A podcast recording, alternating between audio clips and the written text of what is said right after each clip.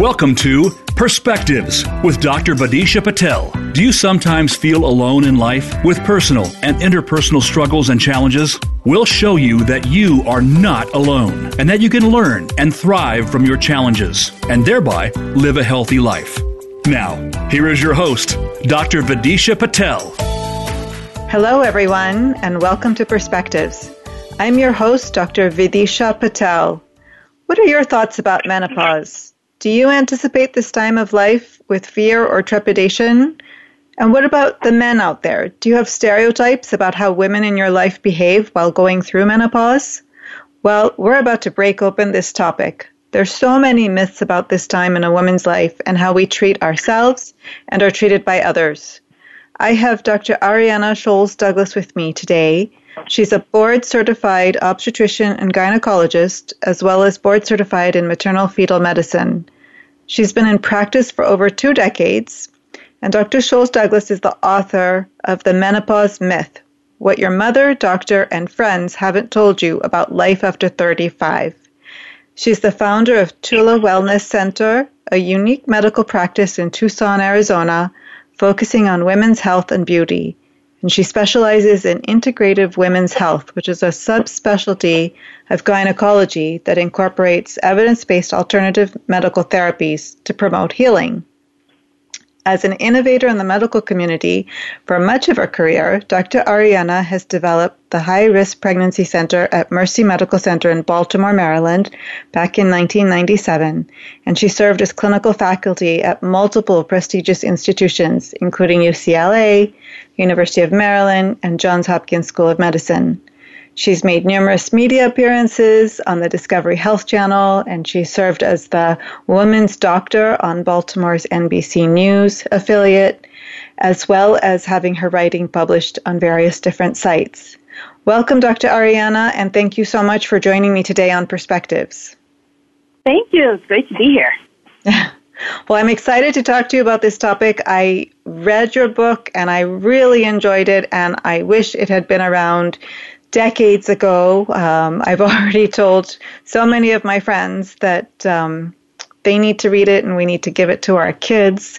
Um, oh, because, because this is just a topic that, um, and I don't know if it's a cultural thing or if it's just in terms of the times that we grew up in, but it, menopause is something that was never really discussed. And you start your book by talking about separating the myths about menopause from the reality. So I sort of wanted to start with your sharing with us what some of these common myths are.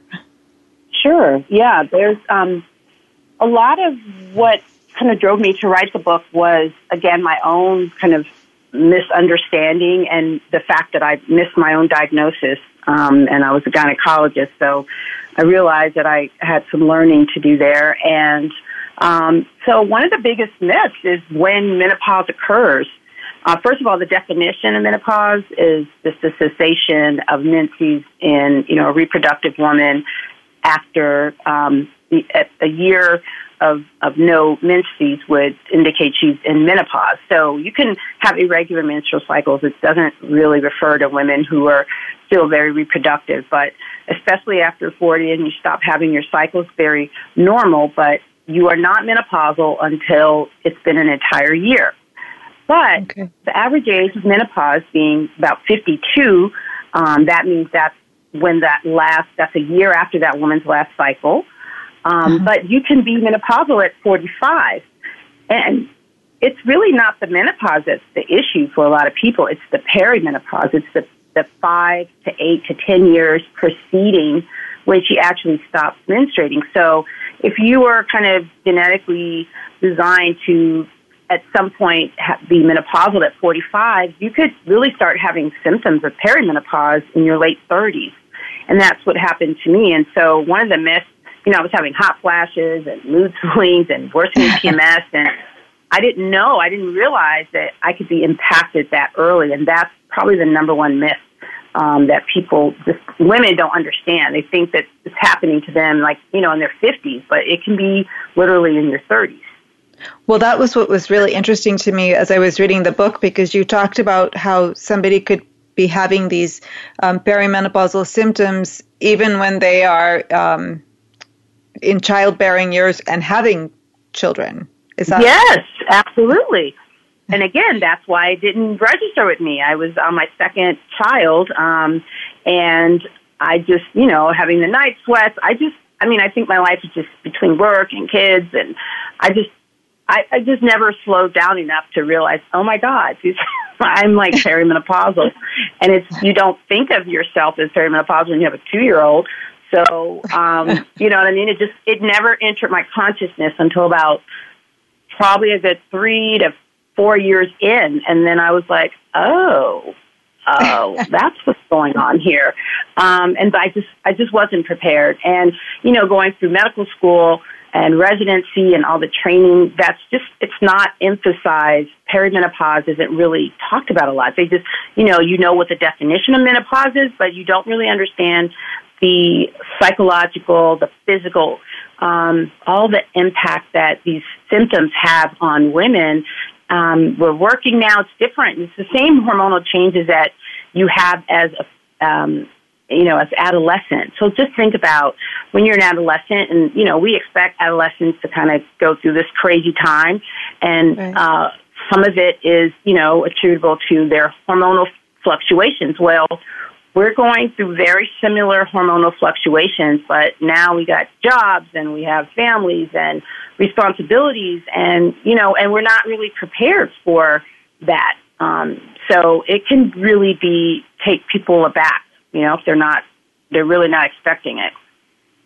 Uh, well, I, I agree. It's um, I feel often, especially as women, I feel that we sort of make excuses for how we're feeling that, oh, it's just because I've been working too many hours or my kids are really young and, you know, it, they're up all night or they're not sleeping or they're stressed from something else.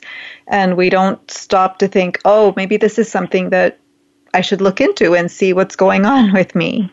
Um, so I think some of that is we, we just put those symptoms aside and ex- try to explain them away.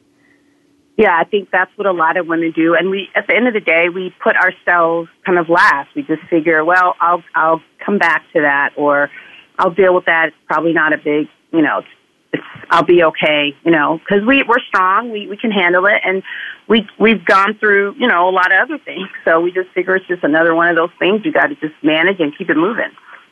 Well, so, and this has been happening for generations. So clearly women have been going through menopause for as long as women have been around. Why why has it why do you think nobody's ever really talked about it? I mean, um, for a long time, actually, my mother passed away when I was quite young, and she was an obstetrician and a gynecologist. So I used to think to myself that if she were around, I might have been more aware.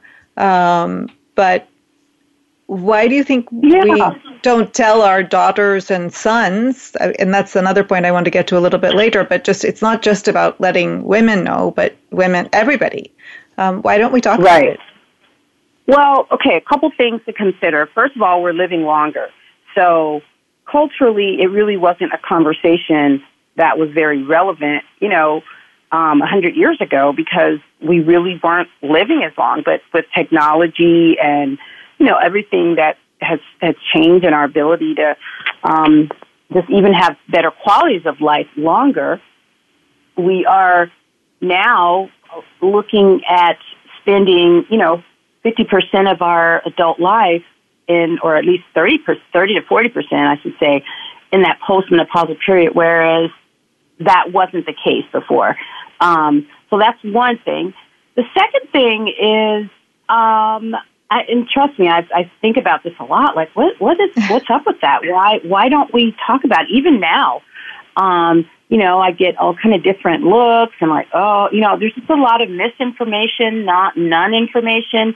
Um, I think the second thing is just kind of the patriarchy in um, um, medicine and how men were typically more um, of the, those providers that were giving women information. And so I don't think necessarily a lot of information was either understood and if whatever was understood, it wasn't passed, you know, down to the patients as, right. as well as it should have been.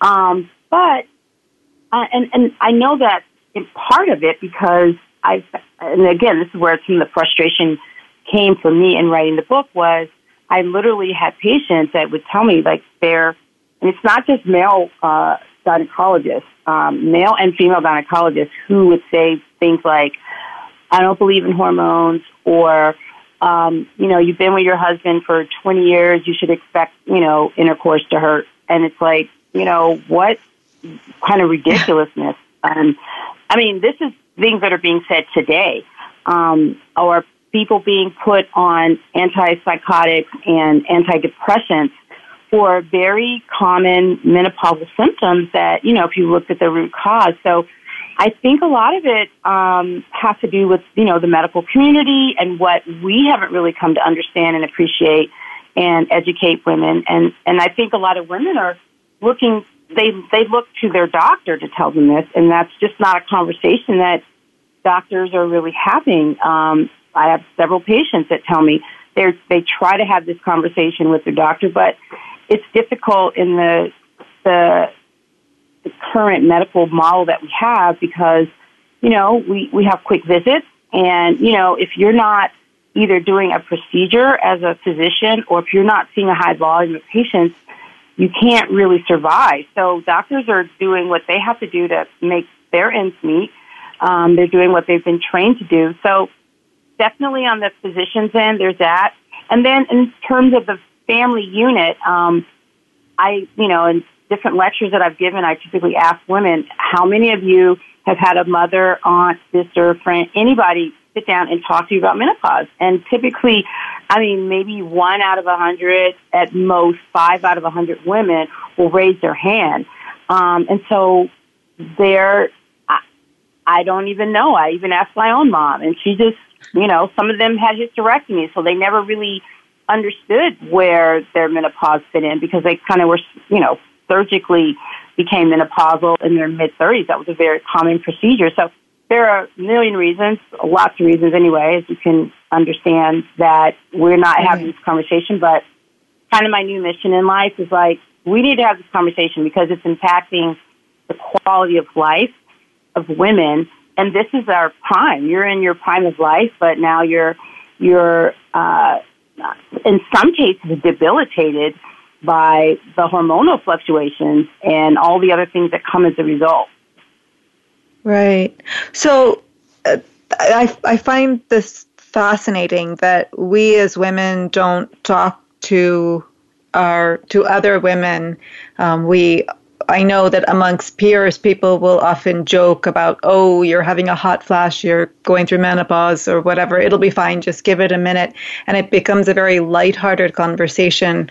Um, but yep. what, from reading your book, from personal experiences, and from, from conversations with others that are closer friends that one can have a deeper conversation with, you're right, it, it can be very debilitating. And in my private practice, where I work with mental health concerns, I have had women come to my practice where their physicians have offered to give them antidepressants, um, yep. thinking that they're depressed, and um, probably they're Very not. I mean, they might feel depressed, but they're they're not depressed enough to warrant that medication.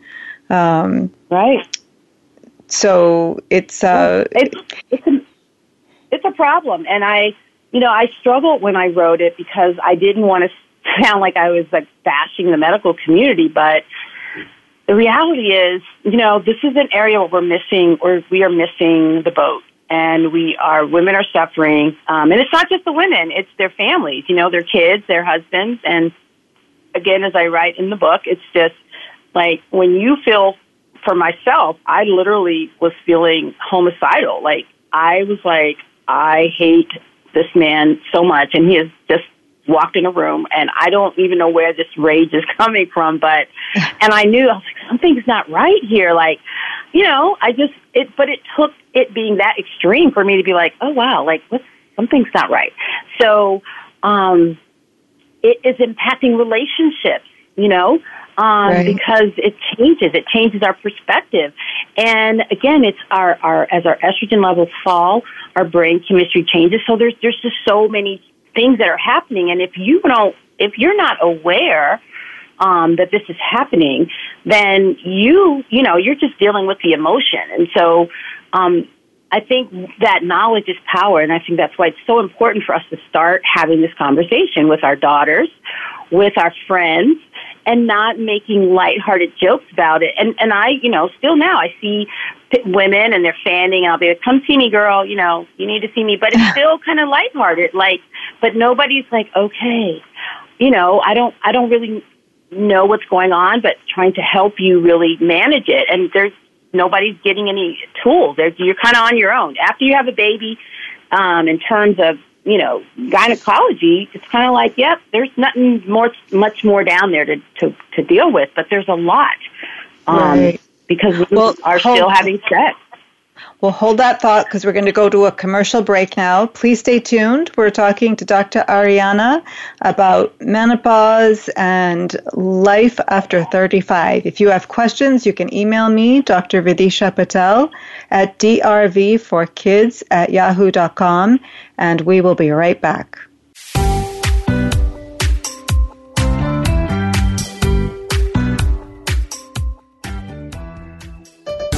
Your life, your health, your network. You're listening to Voice America Health and Wellness. Have you stopped to think seriously about hypnosis? Hypnosis can set you on your way to better health, can free you from anxiety, phobias, and so much more. Join host Inez Simpson for Hypnosis Everywhere. Inez Simpson and the Simpson Protocol. This show is for anyone from the experienced hypnotist practitioner to the merely curious. Inez Simpson offers tools and insights from the whole world of hypnosis with guests and open discussions. Hypnosis Everywhere. The Simpson Protocol airs live every Wednesday at 11 a.m. Pacific Time, 2 p.m. Eastern Time on Voice America Health and Wellness. Do you feel that you aren't at your best when it comes to your personal health? Even if your doctor gives you a clean bill of health and says everything is in working order, perhaps you aren't feeling at the top of your game. Dr. Rebecca Risk overcame pain and fatigue despite all tests to the contrary. Learn how she put her health back on track and how you can too on Falling Through the Cracks, live every Monday at 9 a.m. Pacific Time, 12 noon Eastern Time on Voice America Health and Wellness. Have you had a chance to check out Voice America's online magazine and blog? If you love our hosts and shows, check out articles that give an even deeper perspective, plus topics about health and fitness, movie reviews, philosophy, business tips and tactics, spirituality, positive thought, current events, and even more about your favorite host. It's just a click away at blog.voiceamerica.com. That's blog.voiceamerica.com. The Voice America Press Blog. All access, all the time. Step into a healthier you. Voice America Health and Wellness.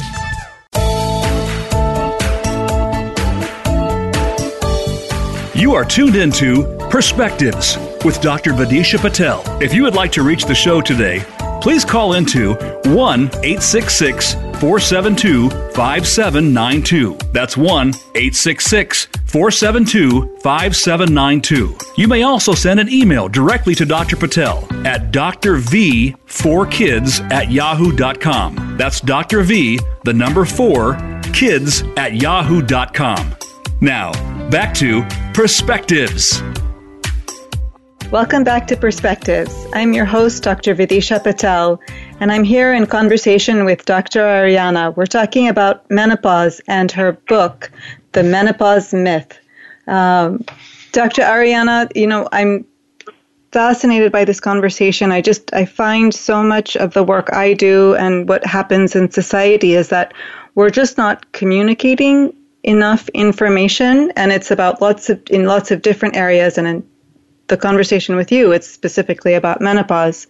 Um, but tell me, if you can, you said you discovered yourself that you were going through perimenopause years after you had actually started.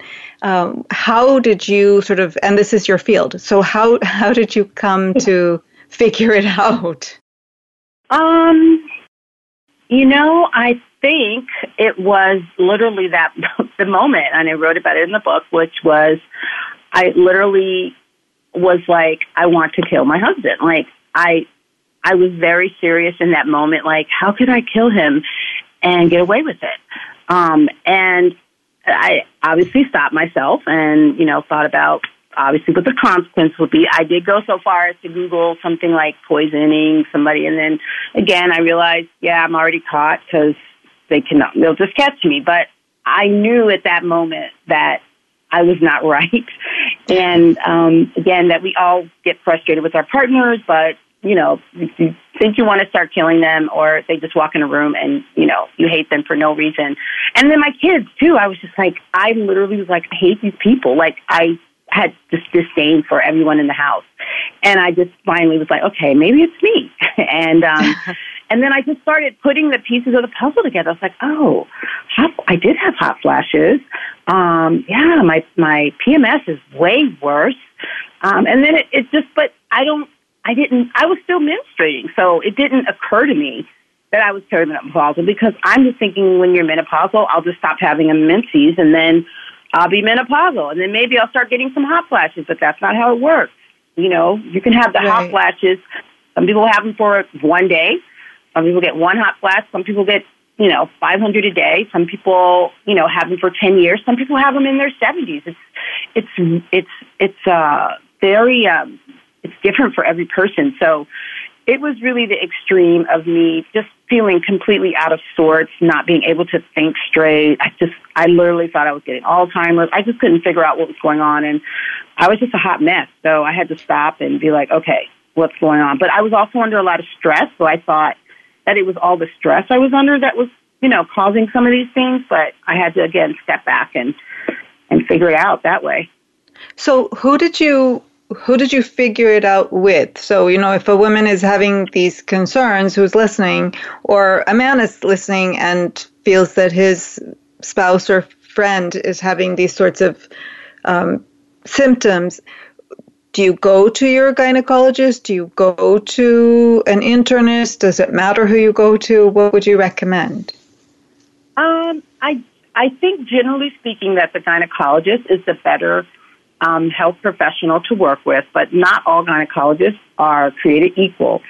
And so the one thing I would definitely advise people is, you know, have that conversation, do your own research first, learn for yourself what these symptoms are. If you're over, if you're definitely over 40, you're, you should just really start researching what menopause, perimenopause looks like. So everybody kind of understands the word menopause or heard of it, but they don't really get that there's that perimenopause thing that comes before, that that's really where a lot of the havoc starts. So having the conversation with your gynecologist, making sure you're on the same page. If your gynecologist says something like, I'll start you on an antidepressant, or I don't believe in hormones, or you're too young, um, then they're probably not um, as informed as they could be.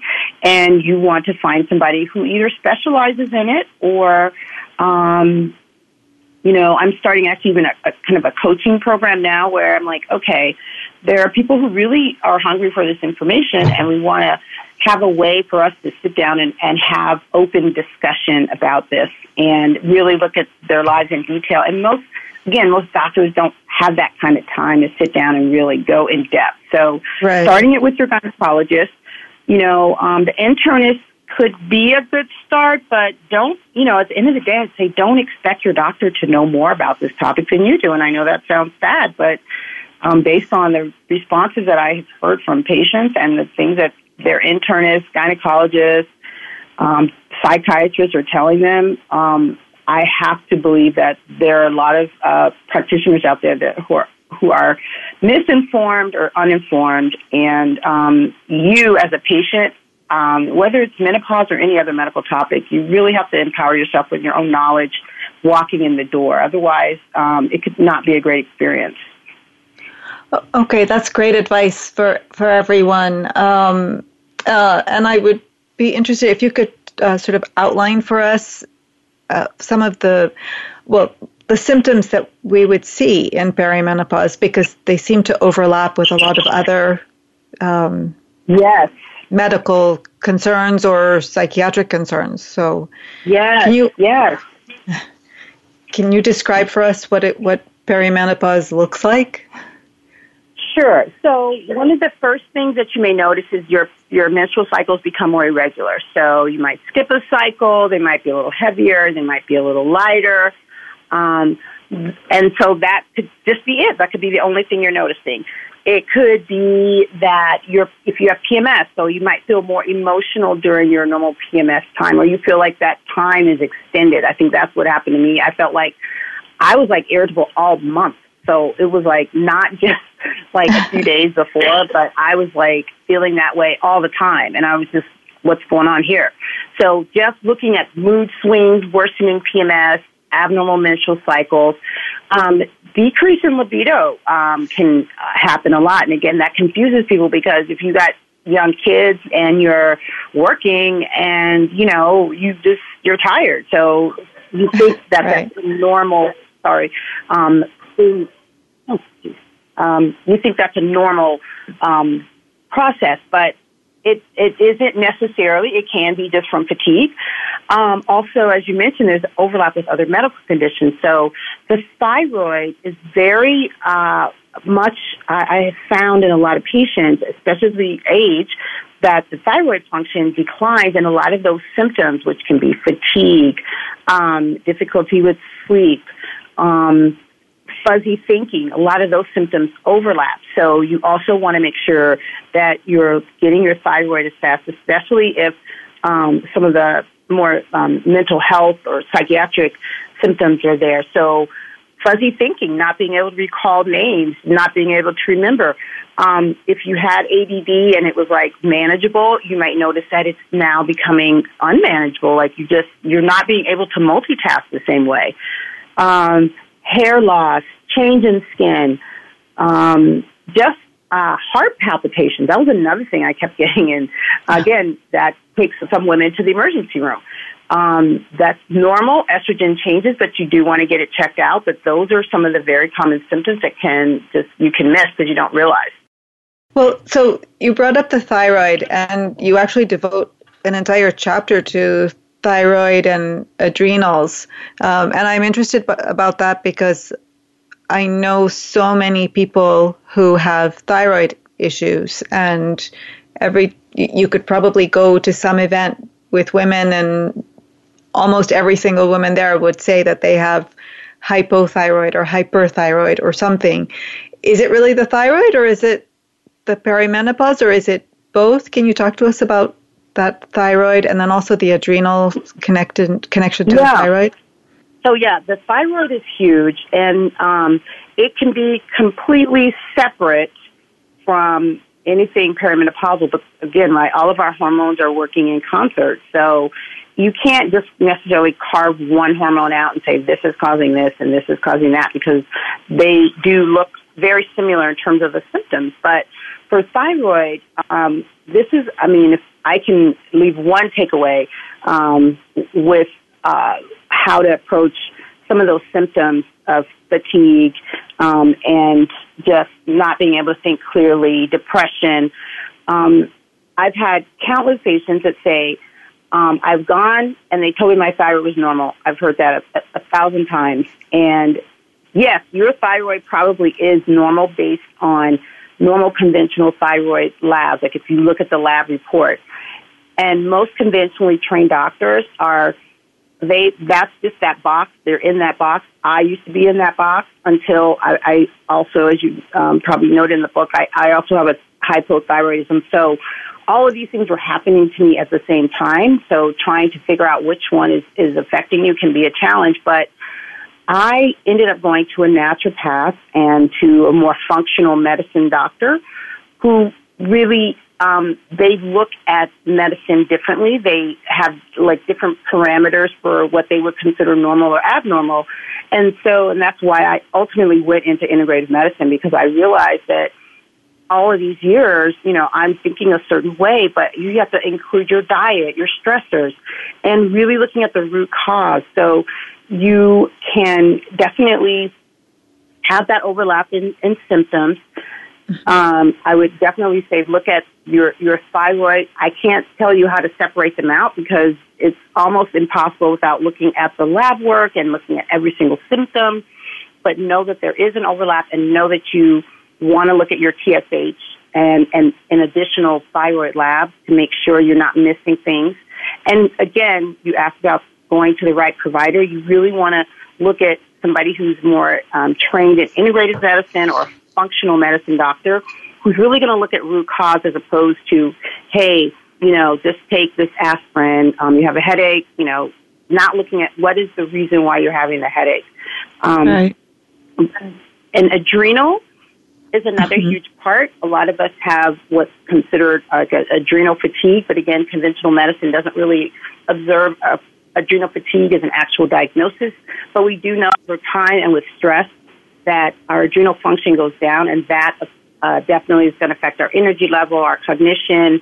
Um, so again, I can't separate them out. All I can tell you is that it's this web of hormones, and you really want to find a provider who can really sit down with you, and that uh, can unfortunately be a challenge. Um, and just know if you're feeling really poorly, look at your thyroid, uh, especially if there's a lot of fatigue, weight gain, hair loss, and look at your values yourself, and then understand if the doctor tells you your thyroid is normal, it, it, it, there's a very good chance that it actually isn't, and you want to find a, a practitioner that is going to really look at it at your thyroid in depth. Yeah, it sounds it sounds very complicated, and I think very overwhelming for many people. Um, because yeah. if you have some knowledge about medicine, or if you're connected with the medical community, sometimes I feel it's easier to navigate the system. And for uh, people who don't have that same access, I, I, imagine it must be very overwhelming and to already have those symptoms of being exhausted yes. and possibly having thyroid issues and possibly having a feeling in a depressive state, um, not knowing, and the doctor's telling you, "Oh, your labs are fine, and it, you know, it'll, it'll, you'll get over it, or whatever. Take the aspirin." Um, I imagine it must be quite overwhelming for many people. Um, you mentioned headaches, and we just have a couple of minutes in this segment, but I'm wondering are migraines associated with this also? Is there some link there that you know of? Um, with- you can with worsening PMS. Like if you got migraines, you can get some worsening. Um, I don't. That's not the typical complaint from you know my patients, but you know it, that's just a thing. It, you can have really weird kind of symptoms. I have patients that one lady told me that she felt like every time she had a her orgasms now were like little little hiccups and coughs as opposed to her orgasm. She thought that they they were just diminished, and she couldn't figure that out. And I was like, okay, I haven't heard that one, but um, everybody can have this unique thing, and they're like, what's going on? So our, you know, our bodies are are all going to be different and have different symptoms. So again, migraines could definitely be a part, but that's not the that's not um, something I say I see commonly. Okay.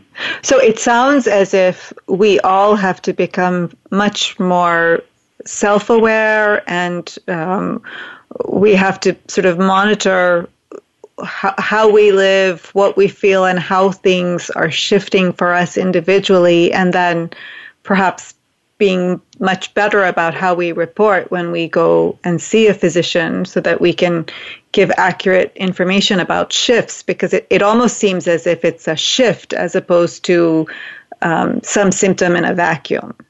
Yeah, that's a good, that's a really good way to describe it. You're shifting, it's like a slow moving ship though, right? And it's not like right. usually a jarring thing that happens, but you're just noticing these changes over time. And so there's that awareness. And so I would say a, a great thing that you mentioned is just being aware, stopping long enough to be aware of what's actually happening. And I know again for me, I was just running, running, running and I just I just wasn't aware. I didn't have that self and awareness, that body awareness. And I just kind of just suppressed it. I just pushed it all down. I was like, okay, you're depressed. You know, so what? Keep it moving. You know, and you're tired. Okay, everybody's tired. Keep it moving. You know, and you're whatever. Just keep it moving. But at some point, I just, I, I was like, no, this can't be normal, um, because this just can't be normal. I, I know I work hard. I, I, I know I can do this. Why do I feel so badly. So, and I feel for patients, like you mentioned, that don't have the access or understanding. That's why I say so important to educate yourself, and that's why I tried to simplify it in the book. Of just no, these are the labs that you must have drawn, and you need to look at those values. And if, if their doctor isn't paying attention to that, then unfortunately you've got to have the understanding to just get up and find another practitioner, but focus on one that really is going to help you with an integrative and more functional medicine approach.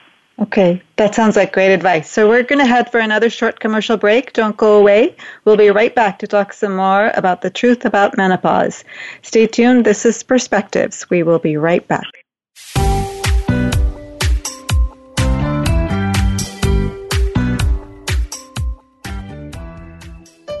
Opinions, options, answers. You're listening to Voice America Health and Wellness.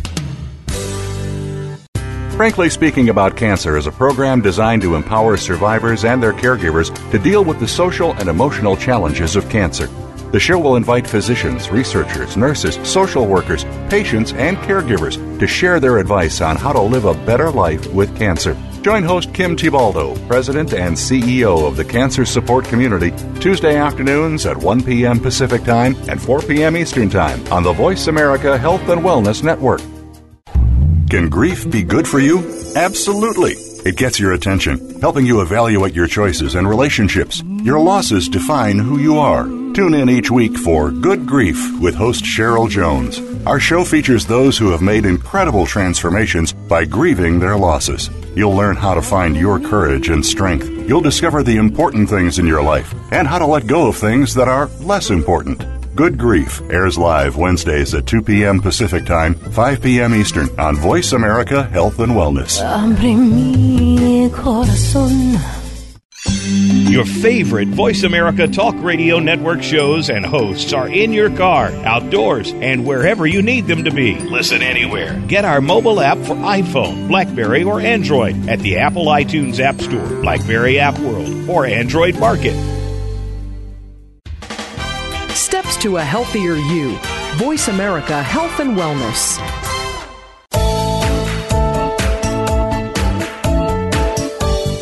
You are tuned into Perspectives with Dr. Vidisha Patel. If you would like to reach the show today, please call into 1 866 472 5792. That's 1 866 472 5792. You may also send an email directly to Dr. Patel at drv4kids at yahoo.com. That's Dr. V, the number 4, kids at yahoo.com.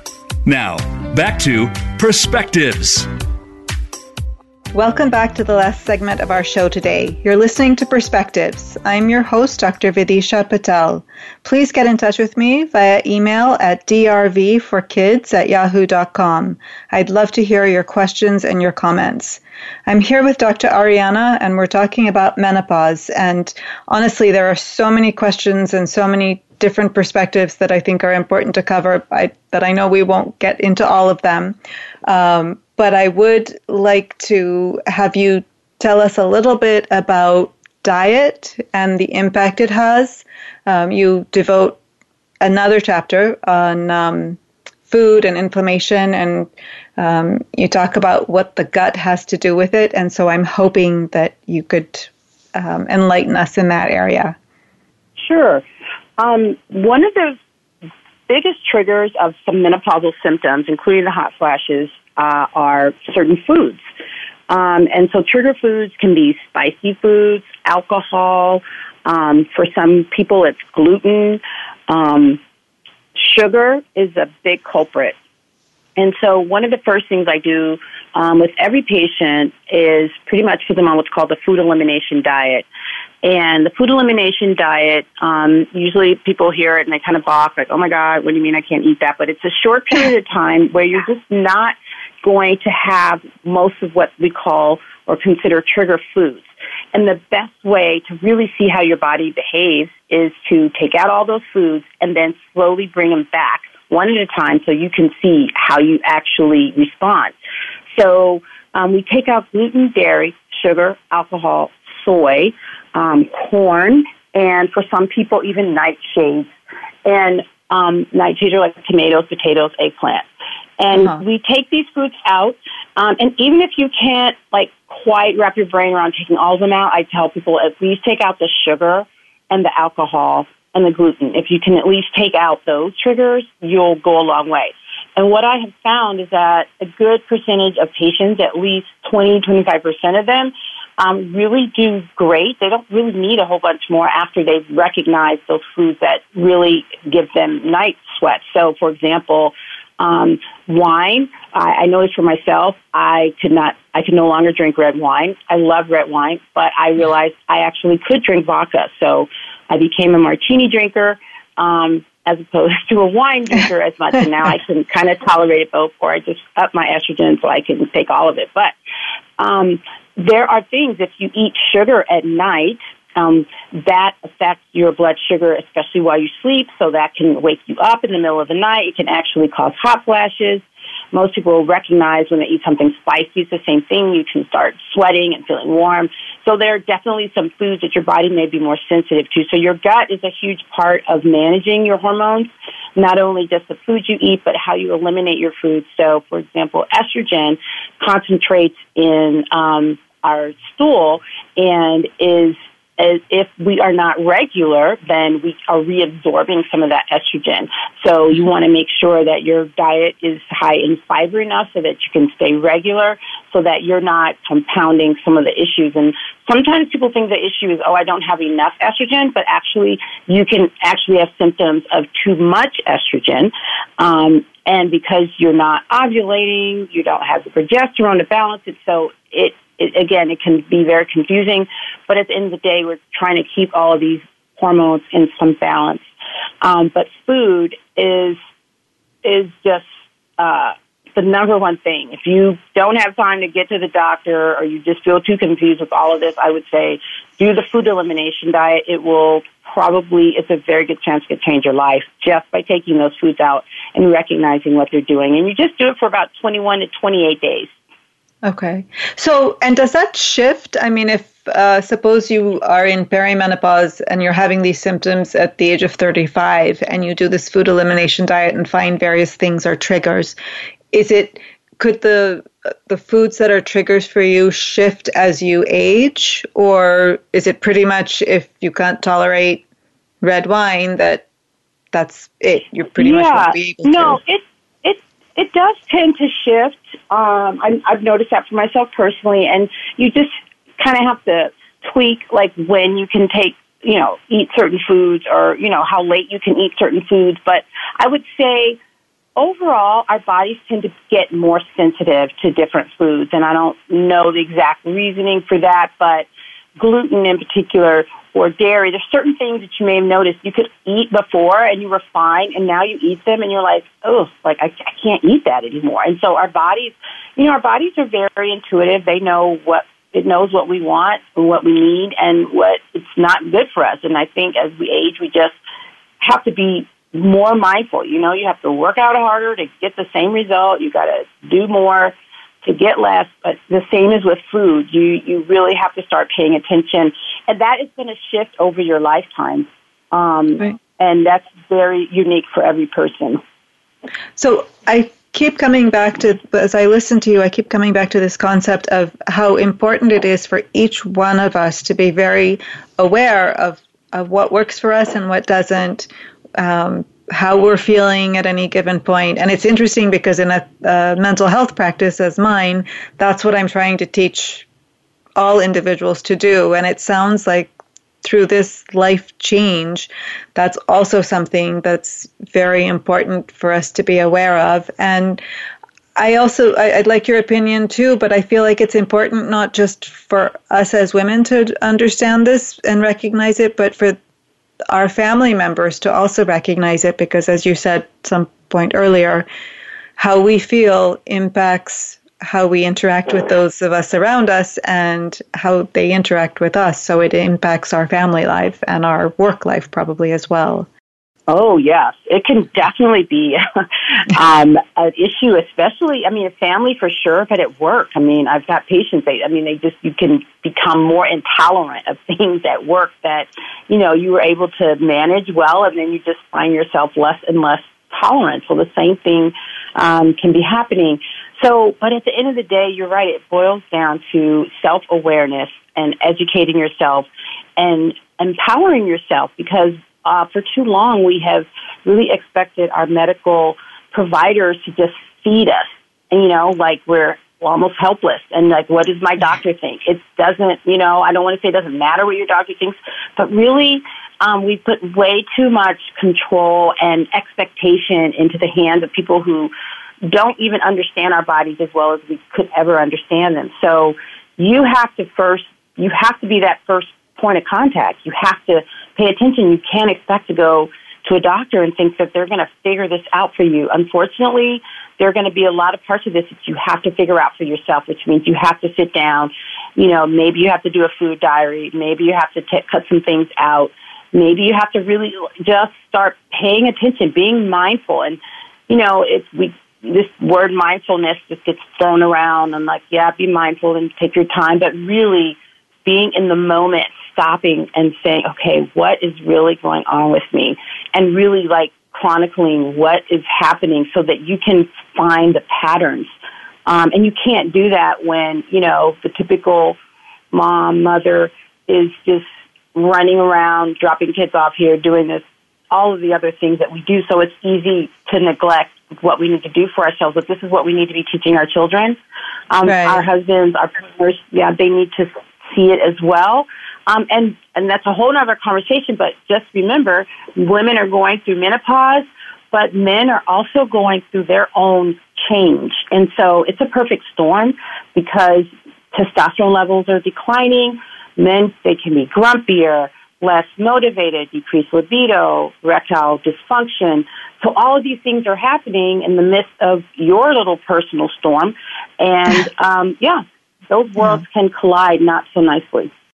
Well. Yeah, so that that's a lot of different stuff to consider. So, how does um, treatment factor into this, like medical treatment, um, hormone replacement, and stuff like that? How do how do you integrate that with your patients then? Yeah, well, like I said, I always try to start with diet. Um, I uh, believe that that is the really cornerstone of uh, getting the best uh, result, even if we do ultimately do hormone replacement. Um, there's several supplements, you know, that can be helpful um, mm-hmm. that can just mitigate some of those symptoms. Um, I personally am a fan of hormone replacement. I'm a fan of bioidentical hormones. Um, and all bioidentical means is that they're the identical hormones that your body makes as opposed to what a horse or a pig or some other animal makes.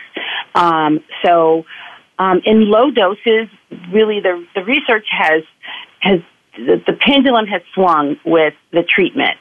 Um, so with the WHI study years ago, they, they preliminarily looked at that data, thought that, you know, women were dying and having all these other issues, and so they literally just kind of snatched estrogen out uh, of a lot of women's lives, and that that did create some havoc. Um, and now they've gone back and looked at that same study and saw some of the flaws in that and even subsequent studies. And so now we're really trying to tease that data down, looking at can we just give low dose estrogen to perimenopausal women and what will that do? And what we found is that um, estrogen in the perimenopausal years, especially within the five years of menopause, really does not increase uh, the risk for breast cancer. Um, it, there's estrogen has been like almost demonized um, because the breast cancer rates have gone up. That is not because people are taking more estrogen. Um, there are other environmental factors, genetic factors. Um, so I would say don't be afraid of it. Research it, understand it. It's not for everybody. But in severe right. cases, um, we know that it can be very, very helpful. Um, don't forget about progesterone. That's a, another hormone that actually in the early perimenopausal years, a lot of the symptoms are really due due to low progesterone. So a natural progesterone can do wonders for irritability and difficulty with sleep. Whereas later in the perimenopausal years, in the menopausal year, estrogen is probably a better uh, hormone in that regard. And testosterone, which again is not, um, there is no FDA approved testosterone for women um, outside of a, uh, a patch um, that includes estrogen. Um, mm-hmm. There are a lot of ways you can get testosterone. Don't be afraid of that either. We actually make more testosterone than we do estrogen, and we need testosterone. Um, so that's a whole other conversation of uh, hormones. But I, I'm a fan, if you couldn't tell. Um, and then there's other drugs that are out there, gabapentin, antidepressants. Um, there's a vaginal cream. So there's any number of of treatments that, that depending on what your symptoms are, you can um, look into. But um, diet first, um, supplements, and um, and hormones can definitely be helpful. And so, you are you a fan of working with treating the symptoms as well as, I mean, obviously getting to the root cause, but are you okay with doing things for the symptoms to just alleviate them outside of diet? Oh, oh, absolutely, yeah. Okay. And I mean, I have um, one one patient in particular. I always think about her. Um, she came in her office with her husband. She was a hot mess. She was crying. I think even her husband was crying. It was not good. She was falling apart, and I knew that I could not give her this food elimination exercise. I knew that just wasn't going to work for her. Um, and she had every single, she, she was the, the poster child of perimenopause, menopause. So I literally just put her on estrogen and, and I think some progesterone and maybe even a little testosterone, but mostly the estrogen so that she could be sane. Um, and I mean that in a loving, kind way. Um, right. She was literally a mess. And she came back a month later, and then we could actually start the work of looking at all the other things. She ended up doing the food elimination. Everybody on the in the family were now they're vegetarians, and everybody's a whole lot healthier once mom to get herself together. But sometimes you just got to go and get some relief, and then you can work on the problem. I'm not saying everybody. I, there's uh, there's only one or two patients I've ever done that for, but um, yes, sometimes the symptoms and we all I always look at your labs so I know that what the kind of the situation is, but we don't treat the labs. You know, I saw a right. patient today. She had low estrogen, but she feels fine. I'm not going to give her estrogen just because she her lab says she doesn't have a lot of it. We're going to look at really what her symptoms are. So, Dr. Ariana, we've run out of time, and I so appreciate your taking this time to be with us. I encourage everyone to go out and find Dr. Ariana Sholes Douglas's book. It's called The Menopause Myth What Your Mother, Doctor, and Friends Haven't Shared About Life After 35. It's been a real pleasure having you here on the show today and helping us look at this time of life in a positive light. This is Dr. Vidisha Patel, your host for Perspectives. I look forward to being back with you next week for another edition. In the meantime, feel free to email me at drvforkids at yahoo.com with any questions or comments. Have a wonderful week. Until next time.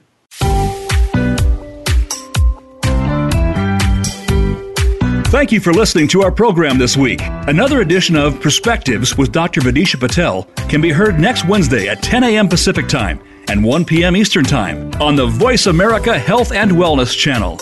Until we talk again, have a lovely week.